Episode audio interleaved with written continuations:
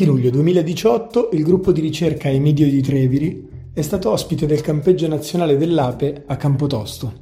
Segue la registrazione dell'incontro.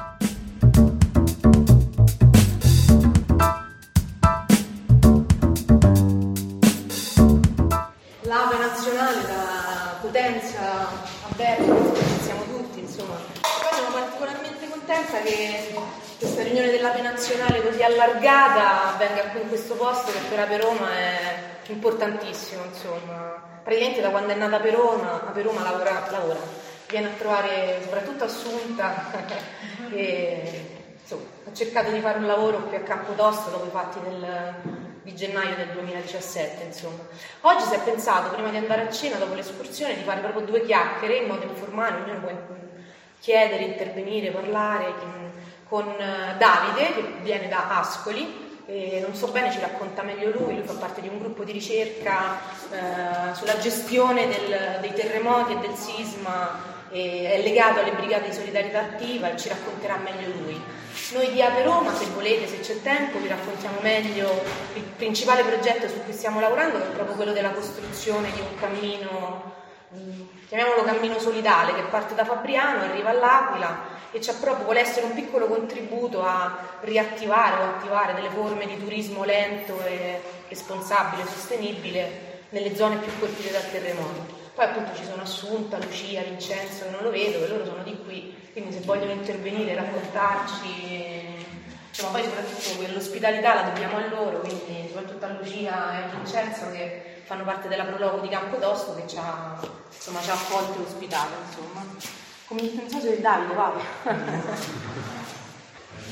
grazie dell'ospitalità e, e, grazie anche per essere, aver scelto come soggetto nazionale di mantenere alta l'attenzione su questi posti qua. È una scelta che ha fatto il Movimento dell'Urico, è una scelta che ha fatto anche Alpinismo Molotov, insomma il fatto che si continua a tenere alta l'attenzione secondo me è una cosa importante, quindi grazie a nome di chi questi posti ci bazzica. E quello che vi presento è il progetto che si chiama Emilio di Treviri, o Treviri, è uguale. E, mm, però facciamo questa una chiacchierata informale, sebbene sia riuscito a scaricare solo le slide che, che abbiamo presentato in università ad Amsterdam, e quindi adesso le vedrete così. In realtà quello che portiamo nei posti non è questo, è una roba molto più tranquilla, però se volete insomma provo a spiegarvi un po' quello che abbiamo fatto con la pubblicazione durante i due anni di ricerca, e, però interrompiamoci continuamente, ditemi le cose eccetera eccetera.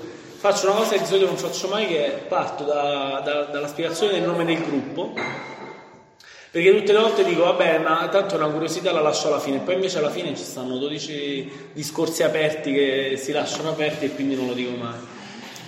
E Sant'Emidio è il patrono, de, cioè diciamo, è un martire proto-cristiano che è venerato in tutta l'area dell'Appennino centrale e un po' in tutto il mondo dove insomma si, si avvertono terremoti. Il santino di Sant'Emidio è proprio Sant'Emidio che tiene eh, le mura che crollano.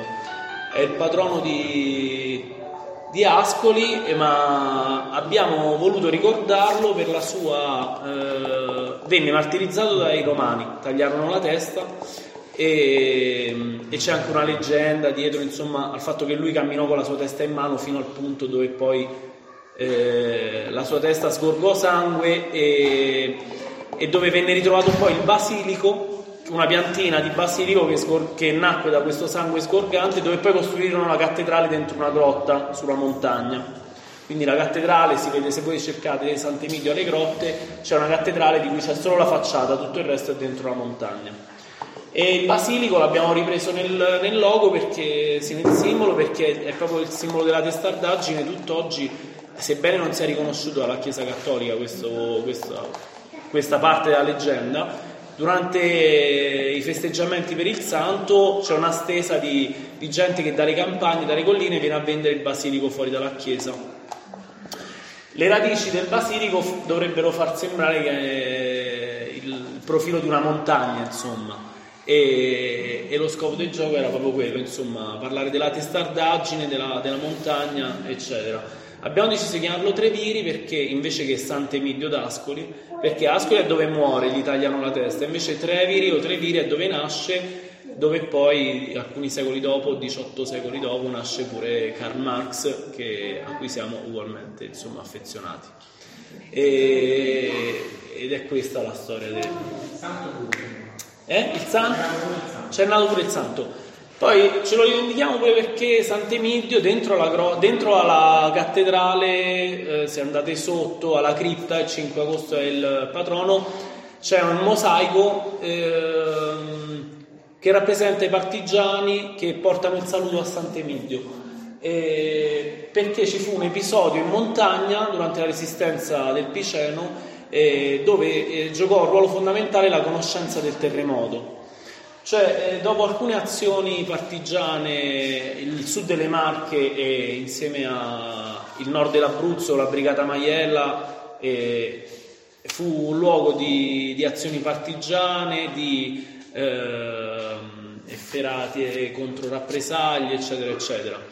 In una di queste si tentò una manovra, i nazisti che risalivano dal sud e andavano verso nord tentarono una manovra a tenaglia per far fuori tutta la brigata patrioti piceni, salendo dai due lati della montagna. E avevano già falciato una quarantina di vite quando ci fu un terremoto.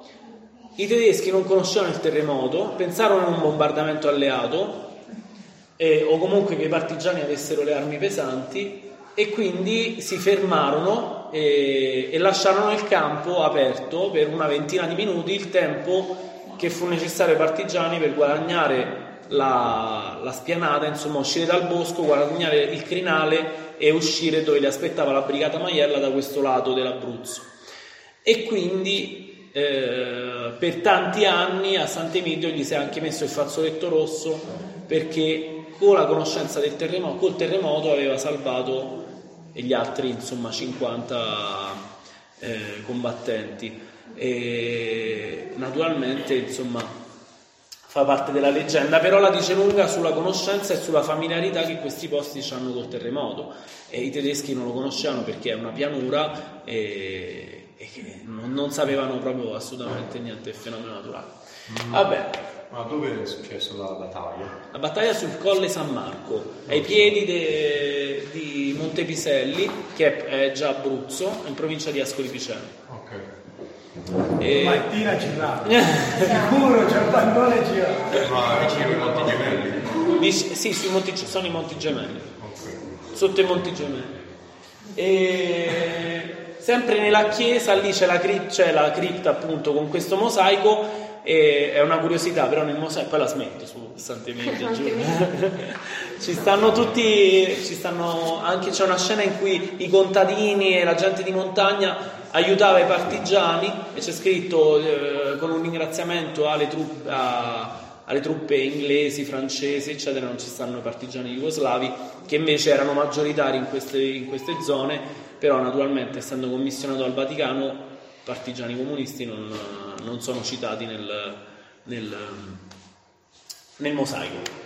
Vabbè, questa è la storia del video di Treviri. Quello che abbiamo fatto è stato, è stato cercare di lavorare a capire quello che stava succedendo post, con la gestione dell'emergenza.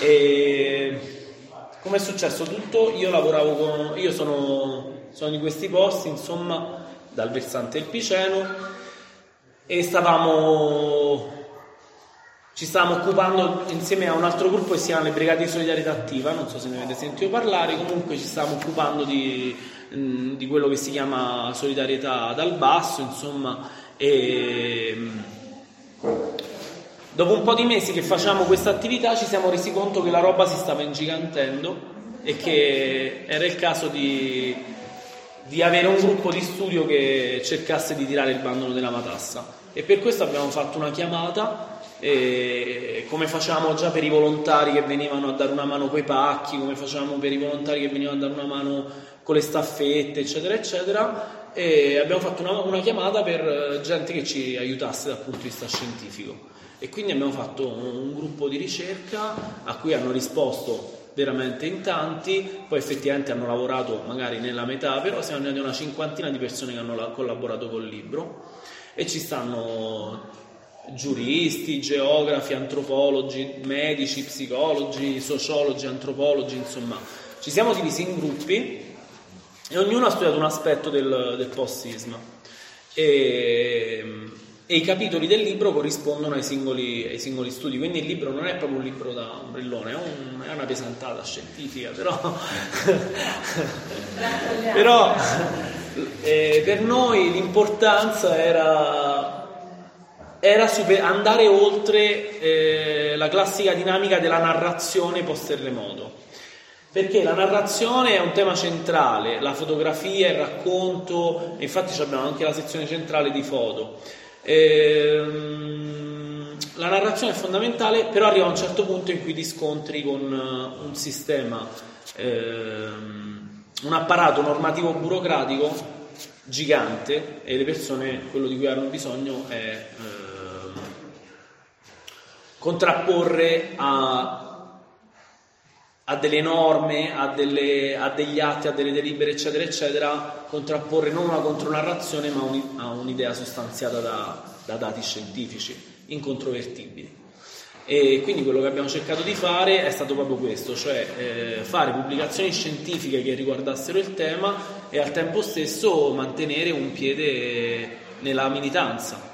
Perché alla fine lo scopo del gioco di questo lavoro è fare le presentazioni in giro con la popolazione ed è quello che facciamo con, uh, insieme alle Brigate di Solidarietà, insieme a un altro gruppo di avvocati che ci ha aiutato insomma, eh, fino adesso, che si chiama Fabbrica dei diritti alter ego, e facciamo proprio questo, facciamo sportelli, facciamo sportelli eh, e presentazioni del libro in giro con, nei posti terremotati. E, naturalmente abbiamo fatto anche un bignamino di quel mattone lì che si chiama appunto Basilico, che è una pubblicazione che serve per diciamo, la distribuzione hand by hand, cioè mano a mano. E, e perché quella lì è una ricerca, però una ricerca pubblica, che significa che ha una tensione trasformativa. Cioè l'obiettivo non è alla fine dei giochi avere ragione dal punto di vista scientifico, ma è fornire alle persone una, una lettura eh, capace di contrapporsi alla lettura ufficiale e fornire, diciamo, essere una, uno strumento della cassetta degli attrezzi che dovrebbe aiutare le persone a, a reimmaginarsi un futuro in questi luoghi qua. E, ehm, che altro vi posso dire? Perché non vorrei addentrarmi nel problema stesso, perché sembra diventa lungo. Se però volete dire qualcosa, insomma, volete fare qualche domanda specifica, se no io parto raccontandovi quello che abbiamo i gruppi sono stati 7-8. E ci sono stati il primo, per esempio, è quello che è il capitolo sulla, sulla questione abitativa. Sulla? Questione abitativa, cioè su quello che succede alle persone quando eh, perdono la casa. Diciamo, ci sono state una serie di misure eh, offerte dal governo, quindi con soldi pubblici, e noi abbiamo studiato come ogni singola misura, ogni singola opzione abbia in realtà contribuito a quello che banalmente possiamo ridurre in processi di displacement, cioè di allontanamento dal, da questi posti. Hanno creato le condizioni perché fosse difficile restarci. E... Prova un po' davanti, vedi quello che c'è, vediamo quello che c'è. Freccetta a destra. A destra? No. Ah, tentativo. Eh, stagnato. Proprio. Ancora, ancora? Ancora? Questa matrice. Questa è per darvi un po' il polso di quello, che, di quello che è il cratere. Questo è l'intero cratere, investe 4 regioni, 140 comuni, è grande più o meno come il Lussemburgo. E questa è, la, questa è una mappa con, contenente la, eh, la geolocalizzazione de, degli epicentri e la data. Quindi ci stanno sia i terremoti di ottobre, quelli più a nord, il terremoto del 30 agosto di Amatrice, del 24 agosto di Amatrice e quello di Campotosto dell'Abruzzo diciamo, del 18 gennaio. E vabbè, questo era per far rendere conto alle persone. Posso fare una domanda? Cioè, le zone rosse prima, le zone scure? Primo cratere e secondo cratere, okay. perché appunto essendo un terremoto che dura sei mesi, eh, ci sono vari decreti che allargano l'area. Ancora? Ancora? Queste sono le federazioni, questo è il sito, insomma, eh, questi erano i gruppi. Abbiamo fatto un gruppo che si è occupato, vabbè, lo vediamo un po' nel frattempo. E, ok, questo è quello che è successo. Danno della proprietà, le soluzioni offerte erano due. O il contributo d'autonoma sistemazione, correggetemi se sbaglio, è gente che non O il contributo d'autonoma sistemazione o l'hotel. Il 30, eh, 37.000 persone hanno scelto il contributo d'autonoma sistemazione, solo 5.800 l'hotel. Quindi l'hotel era un'opzione minoritaria, ok? La maggior parte delle persone ha scelto il CAS. Il CAS significa soldi in, uh, in contanti per spenderteli dove vuoi tu senza nessun... E questo è stato quello che diciamo ha il vettore che ha fomentato di più il displacement, cioè l'allontanamento, perché naturalmente, eh, a parte che non c'era niente da affittare qui in zona, ma eh, soprattutto a chi già aveva in nuce la, la volontà di andarsene ha tolto la palla al balzo. Quindi eh, il CAS ha proprio, si vede proprio adesso un ritorno nelle SAE, che sono queste le casette, si vede proprio che sta tornando solo, c'è un profondo gap generazionale, stanno tornando solo gli anziani, quindi diciamo il CAS è stato uno strumento che ha allargato questo divario. In hotel, eh, e in hotel, CAS e l'hotel, perché poi dopo che succedeva? Ti dicevano eh, nel giro di poco facciamo la ricostruzione per i danni più piccoli, per i danni più grossi facciamo le casette, ok? Le casette che sono queste SAE. Eh, perché va tutto in malora? Cioè perché ancora stiamo a parlare di queste robe? Perché passano due anni e la, la ricostruzione privata ancora è ferma al palo e le SAE non hanno ancora finito di darle, cioè nelle marche siamo al 78% delle SAE distribuite dopo due anni Mont- le SAE, per farvi capire, hanno la struttura di un container. E, vabbè, questi sono i dati a ottobre 2017, stavano al 28% dopo un anno e mezzo dal terremoto, quindi potete capire che solo un, ter- un, un terremotato su tre praticamente aveva i dati, aveva le SAE. E questa era la distribuzione è appunto quello che succede è che questi SAI, questa ricostruzione privata non partono e quindi quelle misure lì si estendono eh, mostrando tutte le loro criticità. E il contributo autonoma sistemazione è eh, tra l'altro un'ingiustizia eh, dal punto di vista, nel suo prolungamento diventa un'ingiustizia proprio perché viene pensata come una misura emergenziale straordinaria, come una misura lineare, cioè uguale per tutti, in base al numero di persone del nucleo familiare. No, è tutti i mesi. Se vai avanti ti faccio vedere. Ah no, ok, troppo avanti. No, no, indietro, indietro. Eh, sì, è tutti i mesi ti danno tra le 300 e i 1200 euro a seconda di, quanti, a seconda di quante persone siete in famiglia, se c'è una persona eh, di categoria vulnerabile, un disabile, un anziano, eccetera, eccetera. Che succede? Che è una misura lineare, cioè non tiene conto della tua condizione socio-economica di partenza. Se questa cosa va bene per i primi due mesi, eh, perché abbiamo perso tutti il pigiama, lo spazzolino e i vestiti sotto la casa e quindi tutti ce li dobbiamo ricomprare Dopo due anni eh, il dottore eh, sposato con la professoressa che eh, continuano ad avere lo stipendio prendono gli stessi soldi della famiglia disoccupata che con quei soldi ci mangia e quindi che succede? Che eh, qualcuno col CAS ci campa e qualcuno col CAS eh, cioè, si allarga. E...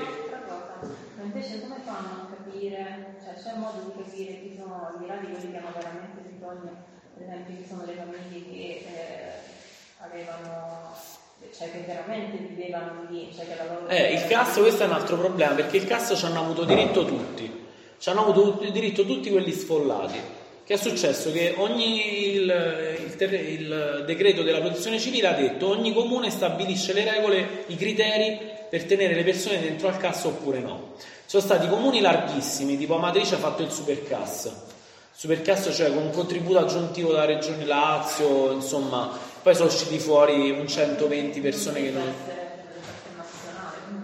Eh, eh, questa è un'altra, eh, noi l'abbiamo chiamata nel libro difformità territoriale, cioè proprio il problema che questa decisione qua è stata lasciata a dei tecnici che fino alla- al giorno prima facevano i geometri per il comune e avevano aggiustato i marciapiedi al massimo, ok? Non è stata fatta una norma per tutti. Quindi c'hai dal supercast di Amatrice dove bastava per esempio avere il, cam- il nome sul campanello fino a posti dove è stata negata alle persone perché i consumi del gas non erano lineari durante l'anno, perché magari due mesi invernali le persone scendevano e quindi non c'avevi le ultime otto bollette lineari e quindi non avuto il gas. Insomma, non è stata proprio neanche, come, neanche nella sua formulazione è stata una genialata. Ma il vero problema è oggi. Cioè, il problema è che lo Stato spende 380.000 euro al giorno in gas ed è una misura che non sta aiutando il territorio, ed è una misura a fondo perduto, è una misura che anzi eh, allarga il divario tra le, delle giustizie sociali. E anche perché quelli che ci mangiano sono costretti a vivere in quello che noi abbiamo chiamato abitare informale, cioè la maggior parte di loro per rimanere sul territorio si è arrangiata con le roulotte, con i container, con le baracche, eccetera, eccetera. E, e invece quegli altri magari stanno a Roma, stanno all'Aquila, stanno ad Ascoli, stanno a Terni, non lo so, però prendono gli stessi soldi. Allora noi su questa roba qua abbiamo proposto, abbiamo fatto una proposta che si chiama il reddito di cratere e che assegna la proposta del reddito di cittadinanza abbiamo detto se poi bisogna buttare questi soldi facciamo, eh, facciamolo su base del livello socio-economico di partenza della famiglia e istituiamo diciamo, una sorta di reddito per le aree interne terremotate e- dove riconosciamo un- un- una, dove riconosciamo il reddito anche ai non terremotati, perché uno, questi- uno dei problemi di questa, di questa misura qua è indirizzata e tagliata solo sul, sulla- su quello che è la scheda A- AIDS, che sarebbe, la scheda AIDS sarebbe il certificato che dice che c'è la casa crollata è che c'è un tot, c'è una parte di popolazione che non è direttamente terremotata, ma che pure vive dentro al cratere e che eh, ha avuto gli effetti negativi che hanno avuto i terremotati, cioè di depressione del territorio, spopolamento, eccetera, eccetera, ma non ha i benefit del terremotato. Le aziende agricole, magari non terremotate, eccetera, eccetera, non hanno diritto a nessun, nessun aiuto. Dentro al cratere, quell'area che vi ho fatto vedere prima, è vero che ci stanno comuni, co- per esempio Ascoli, dove ci stanno solo 3.000 famiglie terremotate, 3.000 persone terremotate, 300 famiglie. Ehm, però è pur vero che ci vive un milione di persone, un milione di persone e, e solo 50.000 hanno diritto al CAS. Quindi diciamo, è vero che non tutti abitano in zone terremotate, ma altre- almeno altre 50.000 persone che abitano in zone terremotate e non hanno il certificato AIDS ci stanno. L'altro problema, oltre al CAS, è stato quello de- delle persone residenti negli hotel. E sebbene all'inizio abbiamo avuto la propaganda fascista che gridava allo scandalo quando c'erano i terremotati nelle tende e, e i migranti negli hotel. Questo è stato il terremoto dove le tende sono durate di meno, sono durate 3-4 settimane, proprio perché la protezione civile, memore della, della situazione aquilana, ha detto noi non siamo quella protezione civile là, noi non siamo Bertolaso, noi dopo 3-4 settimane eh, sedamo. E si sono effettivamente dati, Eh, solo che la soluzione è stata mettere le persone dentro gli hotel. Mettere una persona in hotel sulla costa eh, da Amatrice, da Campotosto, voi capite che significa sradicarla, perché significa stare a, a un'ora e mezza di macchina, un'ora di macchina, a- e non vi dico quante di mezzi pubblici da- da, quindi tutti quelli che insomma volevano fare avanti e indietro non, non hanno assolutamente potuto. Tra l'altro il gruppo che ha lavorato sui temi della salute, che è il capitolo proprio sulla salute delle persone negli hotel, ha proprio fatto uno studio sul peggioramento delle condizioni di salute nel protrarsi della permanenza negli hotel. Perché se in hotel uno ci può stare il primo mese, il secondo mese, stesso problema del CAS, dura un mese, dura due mesi, dura tre mesi, nessun problema, dura due anni, cominciano a manifestarsi le criticità. Le persone che stanno in hotel adesso per fortuna sono molto poche, comunque eh, ce ne stanno ancora circa, 4.000, eh, circa 3.500 e mm, hanno, come sta scritto nei grafici del libro, hanno manifestato un aumento della, della- del consumo di sostanze, siano esse alcol o sostanze stupefacenti, diminuzione del sonno, aumento delle problematiche legate alla salute, perché naturalmente vivere in hotel è bello una settimana, ma viverci un anno, avere la mensa, cioè avere la mensa, alcuni avevano la mensa col cuoco, altri avevano il catering la maggior parte, quindi mangiare per un anno il catering uguale per tutti eh, e il giorno che ti fa male la pancia o stai a digiuno o cioè, possibilità di farti il riso in bianco non ce n'è. E, così come avere gli orari cadenzati, così, sì. Perdona se ti interrompo, non ho Certo. capito perché mi è saltato un passaggio. Questo peggioramento delle condizioni psichiche nasce perché loro sono delocalizzati rispetto alla loro sede eh, diciamo di origine o in virtù dello shock subito a seguito del terremoto? Eh, capito- Sì, sì, no, scusa, perché io sto tagliando le cose con l'accetta, quindi quando eh, interrompetemi, però cerco di, di- di tutto, però sono 300 pagine, quindi e poi sono due anni di, di vite di un sacco di persone, quindi è anche difficile. Ehm, in realtà, ehm, cioè, i problemi che hanno, che sono di salute, tipo aumento degli antibiotici, aumento dell'utilizzo degli ansiolitici, aumento degli psicofarmaci, eccetera, Sistema eccetera, immunitario. sistema immunitario più basso, eccetera, che noi abbiamo documentato, diciamo, lo sforzo scientifico, quantitativo, dei dati è stato, questa è la realtà, c'è un aumento di questi farmaci. Sulle motivazioni noi sicuramente attraverso le interviste possiamo dire che c'è una componente derivata dal fatto che- di stare lontani dalla propria e aver perso il senso, quello che gli antropologi chiamano spaesamento, che significa eh, senza paese, no? È proprio da lì la fin- l'apocalisse culturale di Martino, insomma, però da lì a collegarlo all'aumento, de- alla- al peggioramento delle condizioni di salute è difficile, quello a cui sicuramente sono legati è la vita quotidiana che fanno, quindi eh, si dorme di merda perché negli hotel se il vicino di stanza russa e viene giù la parete, alle 5 del mattino stanno tutti in piedi perché i vecchi si svegliano, cominciano a girare e fino a quando i giovani non vanno a dormire la sera all'una, alle due non dorme nessuno, quindi si dorme veramente poco negli hotel. Eh, si mangia tutti la stessa roba e con estreme, cioè con conseguenze estremamente negative. Eh? Sì, è, è la medicalizzazione della vita quotidiana, quello sicuramente, è come stare in ospedale, cioè che c'hai degli orari cadenzati, le luci si accendono alla stessa ora, eccetera, eccetera. Quindi quello che proprio si chiama è l'istituzione totale, diciamo, molto simile all'ospedale, eccetera. Senti, ma invece la ricaduta sui gestori degli hotel, io immagino sia, immagino che loro prendono ovviamente dei- delle sovvenzioni da parte dello, dello- dello- dello Stato, ma così hanno, tipo, ammazzato il, il- il Il turismo.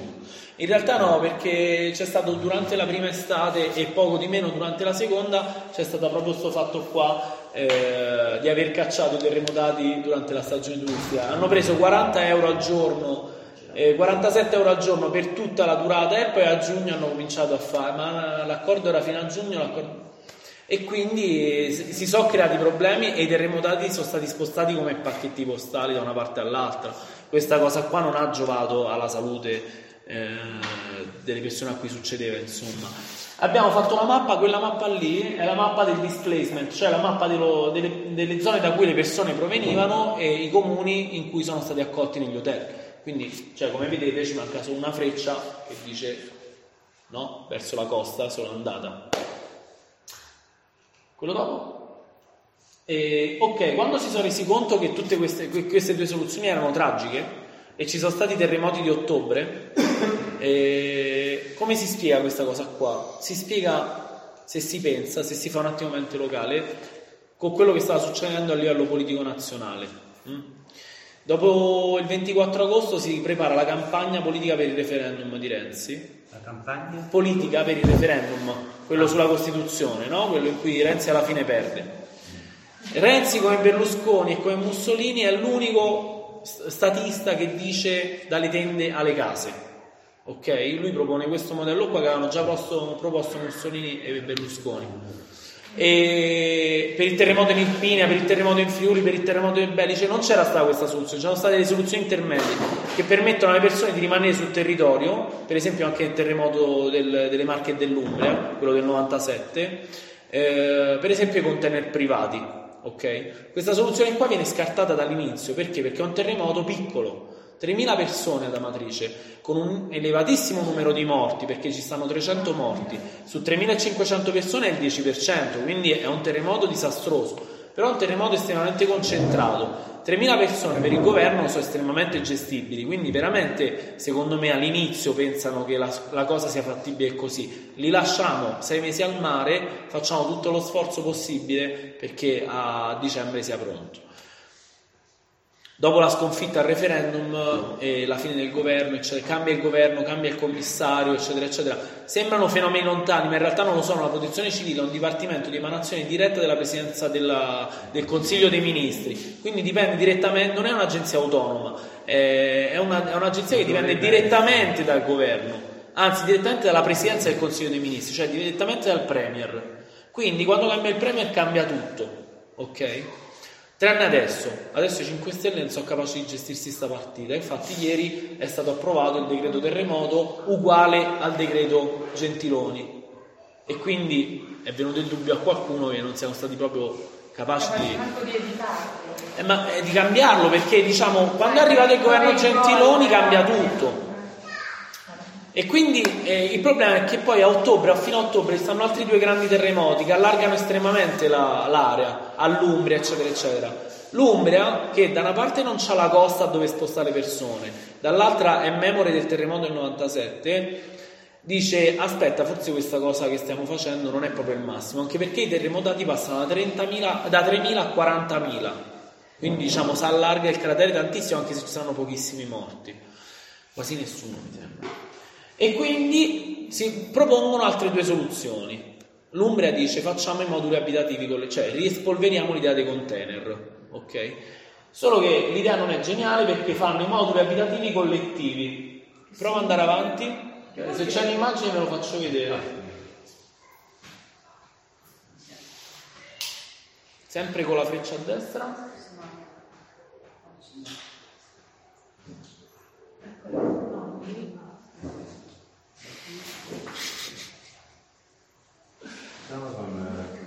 Proprio la freccia.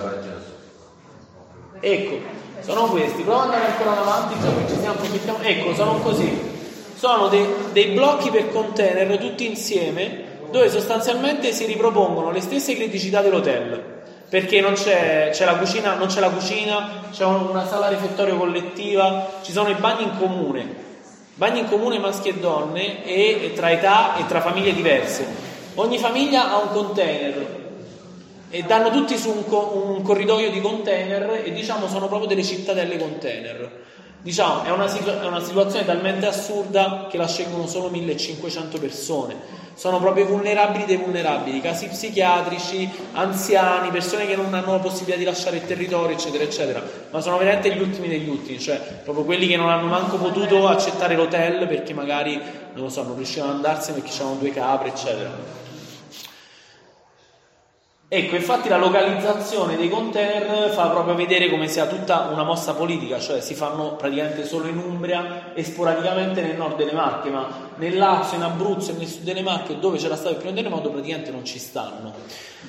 Questa roba qua è una situazione esplosiva. A Tolentino e nell'area industriale, Tolentino è la città più grande del cratere, è quella che sta lassù, c'è l'area container dove tuttora, dopo due anni, i moduli abitativi collettivi ospitano 200 persone, tutti migranti, 98% migranti.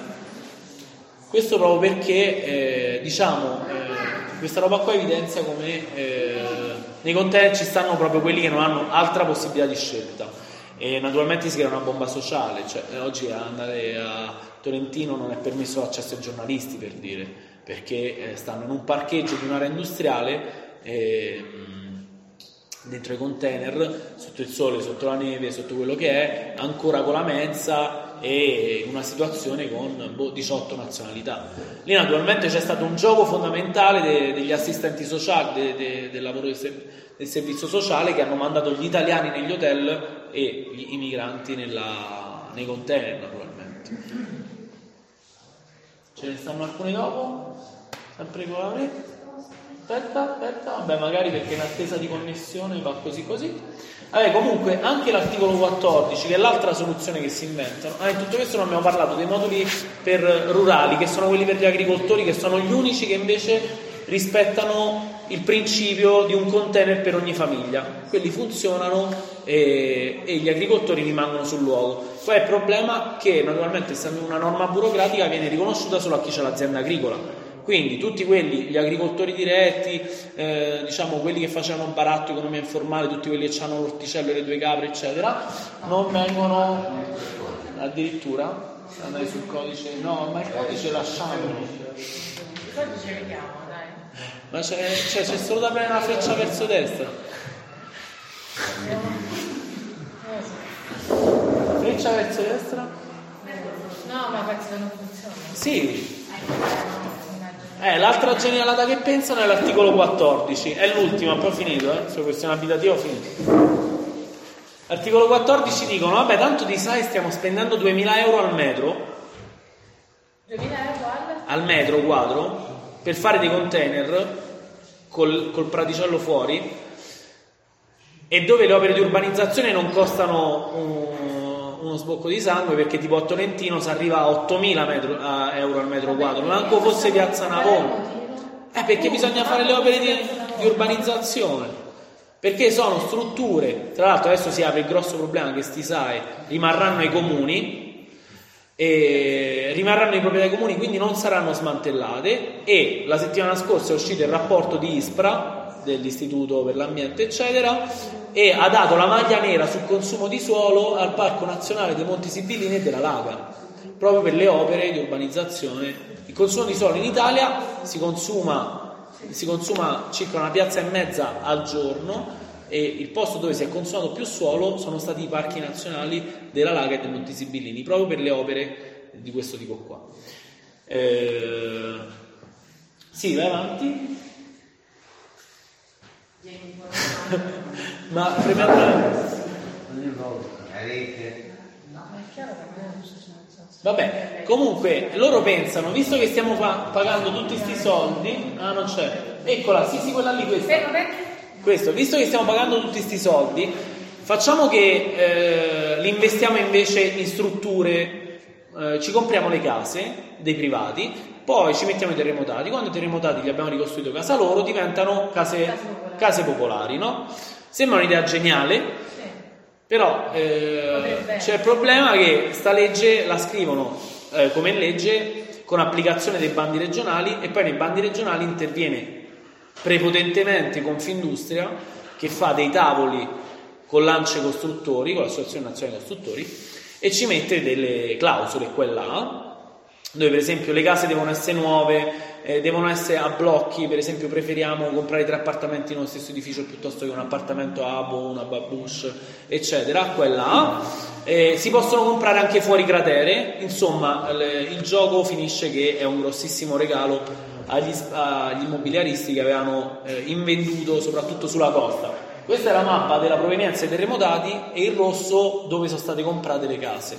Ok, si vede diciamo abbastanza in maniera lampante che Cioè, non potevano nemmeno lucrare in quelle zone, no? Perché non avevano... noi abbiamo fatto una proposta di legge che in Parlamento durante la commissione è saltata. Era una proposta dove c'era scritto almeno di non uscire dal cratere e dove c'era scritto e dove eh, venivano richiesti investimenti, eh, cioè che queste aree fossero per investimenti in aree montane, con una ridu- riduzione volumetrica, cioè praticamente noi ci compriamo il rudere, ci compra- lo Stato si compra il rudere a pochi soldi perché tanto a una persona di riavere una persona che ha la seconda casa qua, di riavere la casa costruita fra 30 anni, eh, magari perfetta, preferisce prendersi 10.000 euro adesso e quella casa lì è un terreno che poi invece ci investe lo Stato e diventa una casa residenziale. Significa fare edilizia residenziale pubblica in montagna, cosa che non succede dagli anni 70.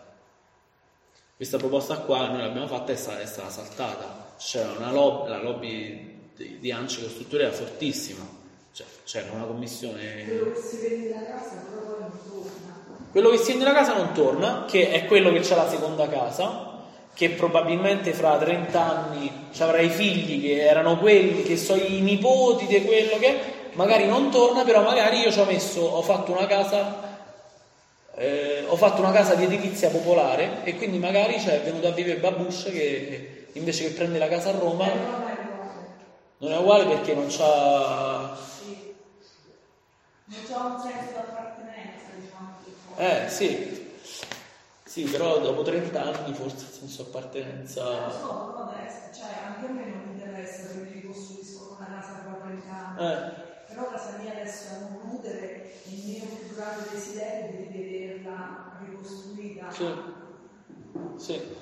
Il problema è che naturalmente con le case ricostruite fra 30 anni, 40 anni, ma senza aver pensato a chi ci ritorna adesso, il, risultato sono i paesi presepe dell'Irpinia, cioè dei presepi bellissimi con le case ricostruite, eccetera, ma con nessuno che ci vive dentro, quando invece esiste una domanda di casa in Italia. eh, non è detto che tutta debba venire in montagna, sarebbe una tragedia se tutti i milioni di abitanti delle città si trasferissero qui, però se una parte di persone avre- avessero voluto, eh, avessero preferito così, perché c'è una parte di persone che naturalmente ci tiene come la signora, ma c'è una parte di persone che non stanno manco facendo l'accesso alle, eh, alle pratiche per avviare la ricostruzione di seconde case, perché sono completamente disinteressati, spesso sono proprietà diciamo ereditate eh, e ripartite fra un numero elevato di persone, insomma cioè ci sono casi in cui il senso di appartenenza forte magari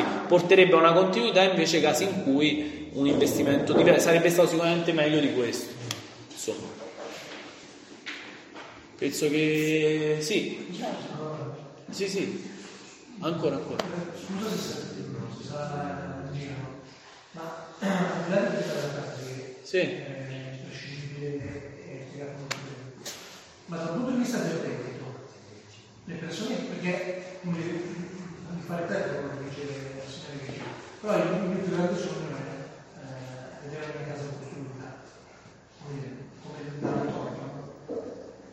Però in realtà il tema vero è la gente che resta a vivere al di là della fase emergenziale eh, delle prime settimane e mesi. Cioè, voi cosa, cosa siete riusciti a ricostruire dal punto di vista della possibilità di chi resta qui di riprendere ad avere un reddito al di là che sia eh, il CAS o eh, che, che anche quello poi credo Sì. evidente per la chiusa perché poi la prende il governo vabbè Certo, è finita. è uno spreco, di fatto è in dibattito in questi giorni di terminare il CAS. Noi sul reddito ci abbiamo lavorato ed è proprio quello che ci ha portato a fare quella proposta lì, di dire eh, facciamo un reddito di cratere, cioè facciamo un reddito per gli abitanti aree interne, proprio perché abbiamo capito che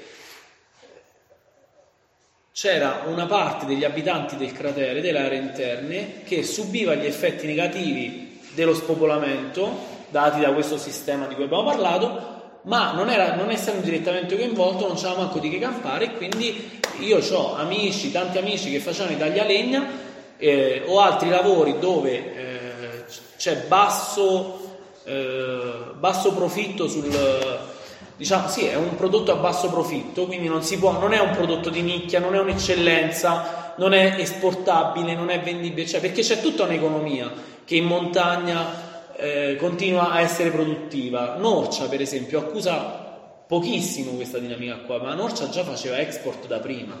Il problema sono per quelli che vendono le patate, per quelli che vendono le- la legna, per quelli che fanno il miele, eccetera, eccetera, per quelli che aggiustano le case, per i muratori, eccetera, eccetera. Però questi, questi soggetti qua vivono lo spopolamento e non... eh, E quello che avevamo pensato, la misura di quella ridistribuzione, era, andava proprio in questo senso qua.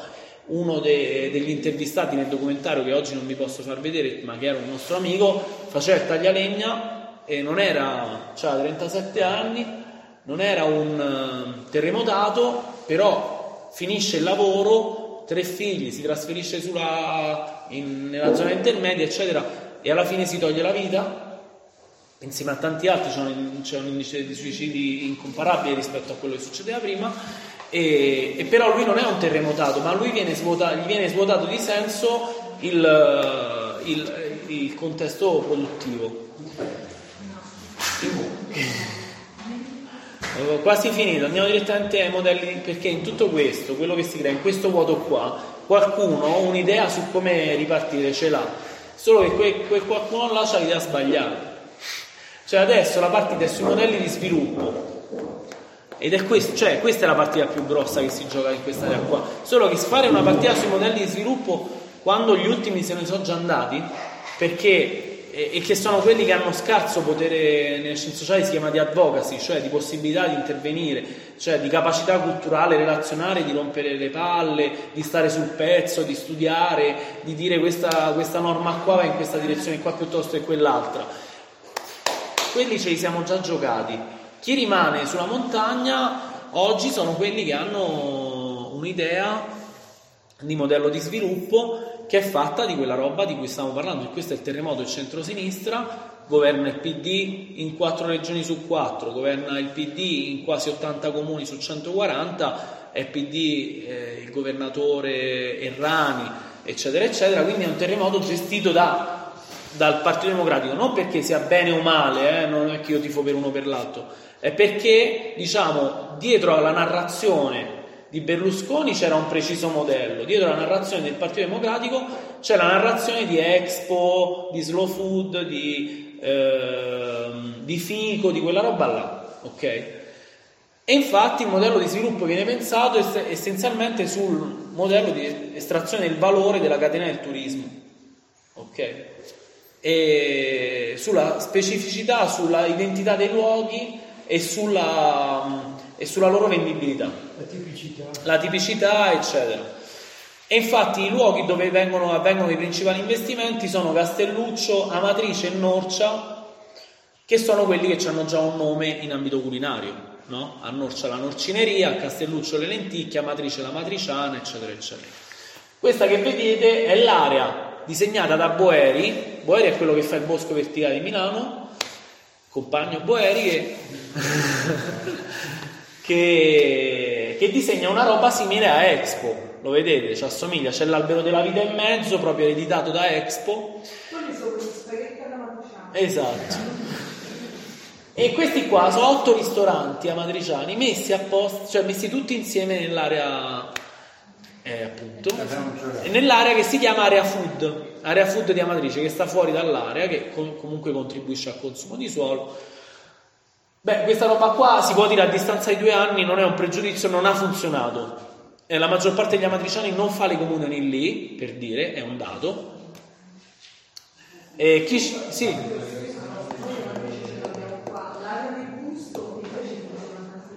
Eh. Frequentatissimo. frequentatissimo. Eh, qui in quel senso lì che dice. Cioè chi ci lavora guadagna 3,80 euro l'ora.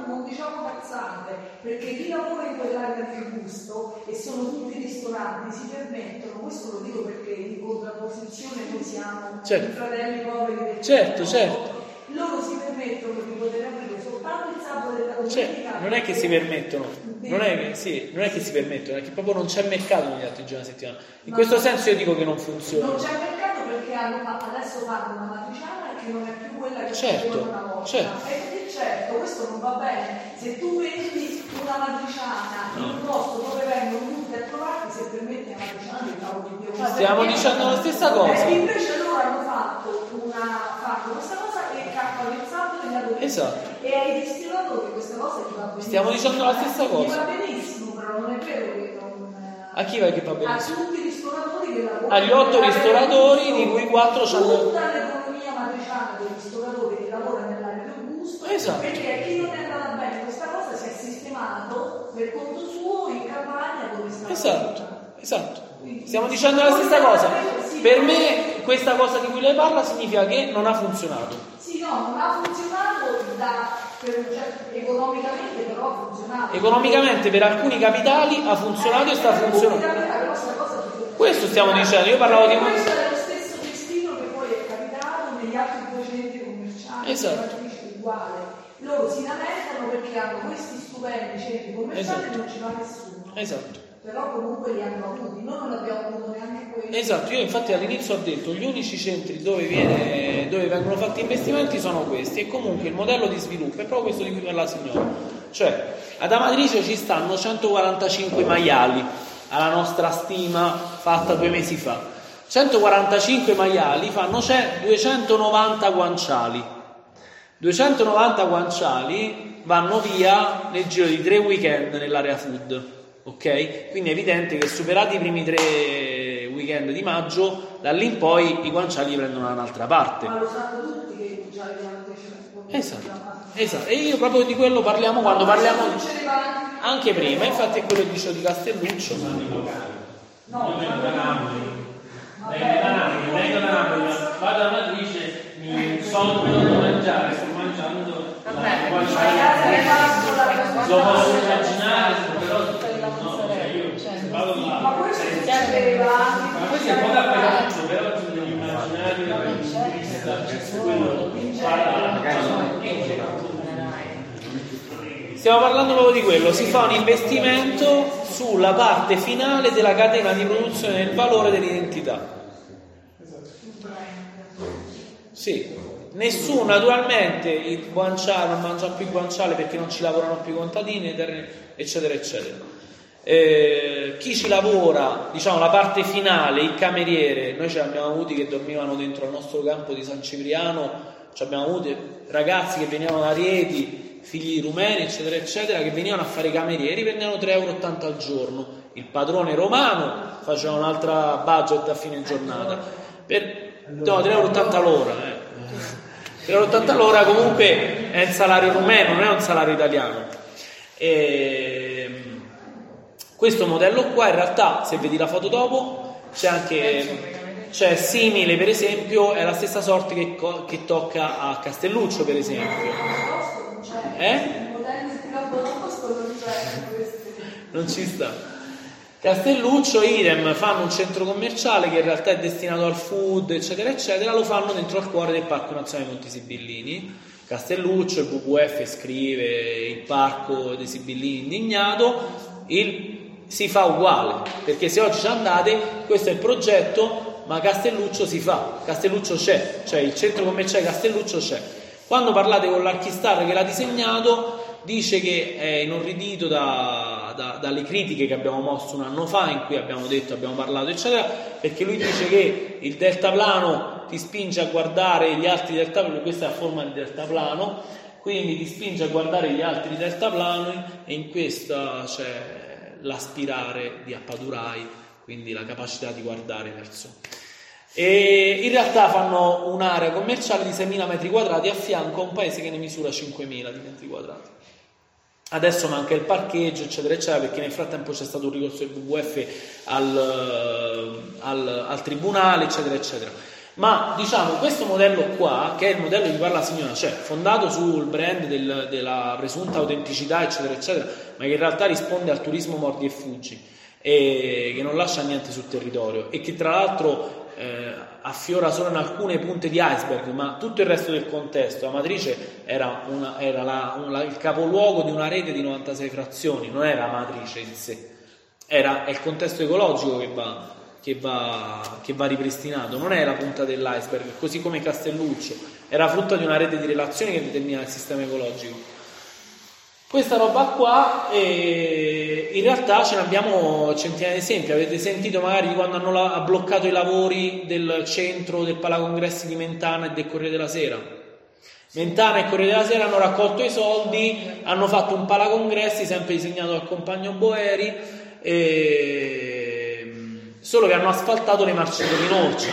Le marcette di Norcia sono un'area a ridosso della, della, del paese, della città, eh, dove eh, protetta perché ogni, veniva sfalciata sette volte l'anno proprio perché è una zona dove stanno sorgenti, adesso non so come si chiamano, ma nasce, nasce l'acqua dal basso, insomma è la, una via di mezzo tra una, un acquitrino e una, è un unicum dentro all'Italia centrale, gli Appennini, e loro hanno fatto una gettata di ghiaia, hanno alzato un centro polifunzionale in legno, eh, dove tra l'altro per affittarlo, per farci un'iniziativa come questa, non come l'associazione degli alpini vogliono 350 euro per affittarlo un pomeriggio, quindi non è un servizio per la comunità.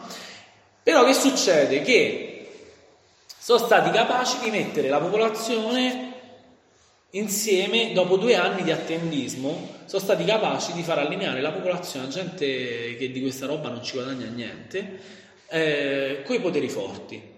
E dall'altra parte della barricata gli ambientalisti, eh, gli escursionisti e tutti quelli che ci tengono alla montagna, quelli del parco, eccetera, eccetera, perché eh, facendo ripassare come appunto un'elite culturalmente avanzata che però non sta sul territorio, non vede che è immobile e che come si muove qualcosa dice eh ma ci sono i vincoli ambientali, no?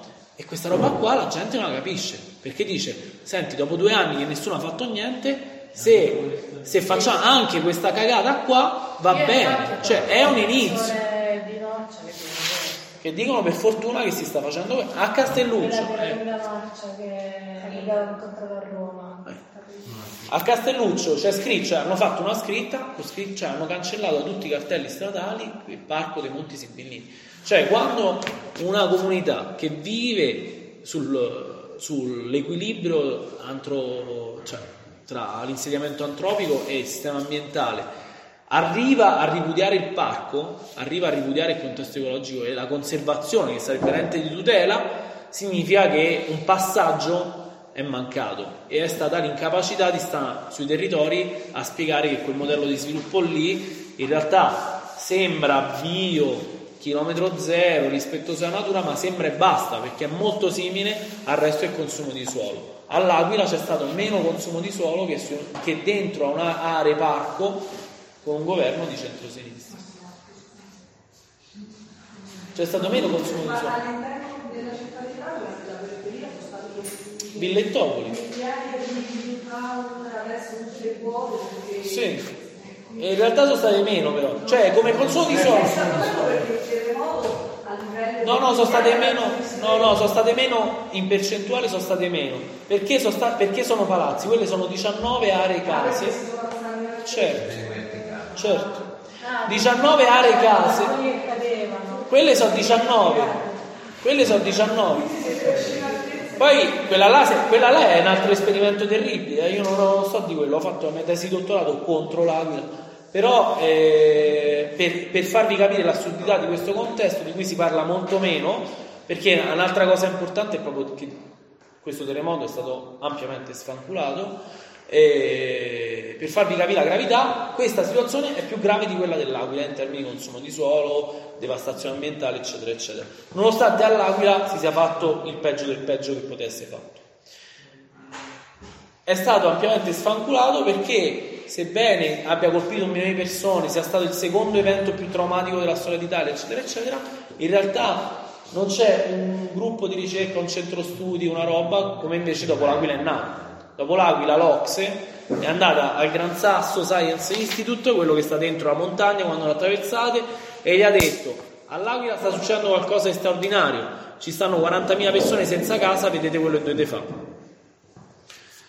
E hanno aperto un ramo dell'università che si occupa di urban studies, studi urbani, si occupa di questo, studia questo e fa questo. Male, ma lo fa.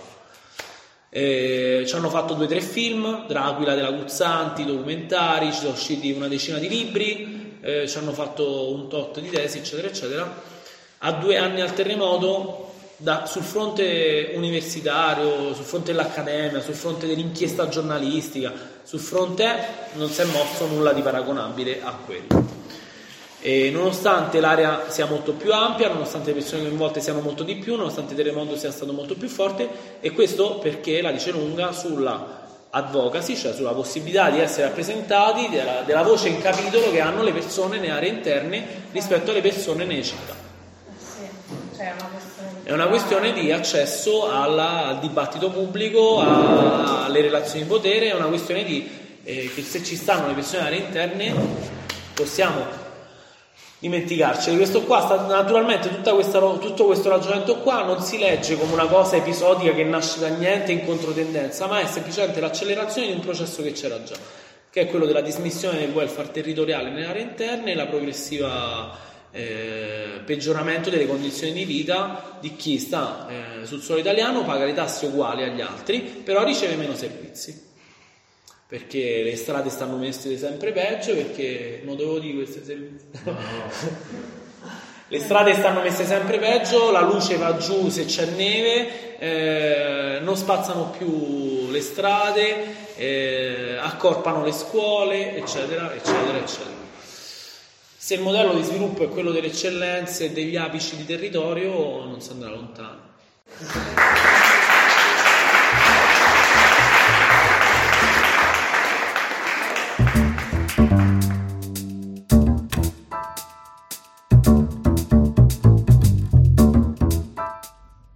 Futuro certamente no, ma qualcosa del presente e del passato dell'Associazione Proletaria Escursionisti lo puoi scoprire all'indirizzo ape-alveare.it.